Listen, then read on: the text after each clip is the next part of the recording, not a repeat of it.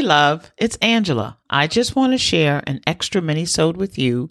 This is my way of encouraging you every Wednesday with a fresh squeezed dose of inspiration to get you through your week.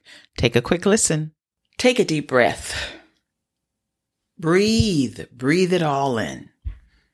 Now hold it for 7 seconds. Release it over a 7-second period. Now tell yourself softly, almost to the tune of a whisper, I am being called to my next level. Being afraid is over. I am ready to receive.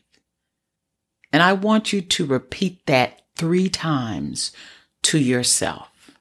I want you to breathe in. I want you to hold that breath for 7 seconds. I want you to release that breath over a 7-second time frame. And I want you to tell yourself, almost to the tune of a whisper, I am being called to my next level. Being afraid is over. I am ready to receive. Man, that felt good to say, and it felt even better repeating it.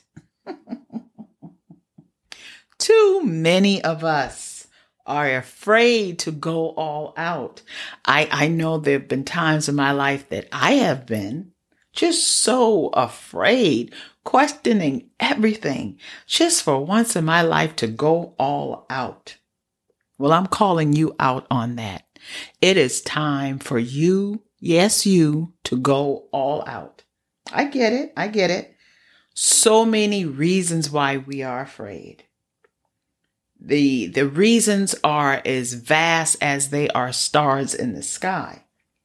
You know, there's childhood trauma.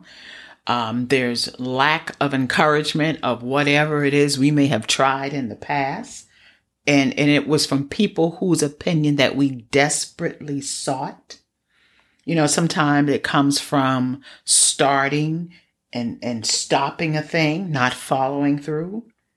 And then sometimes it comes from just simply being afraid of the unknown. But today, this day, I want you to imagine that you can do anything you put your mind to.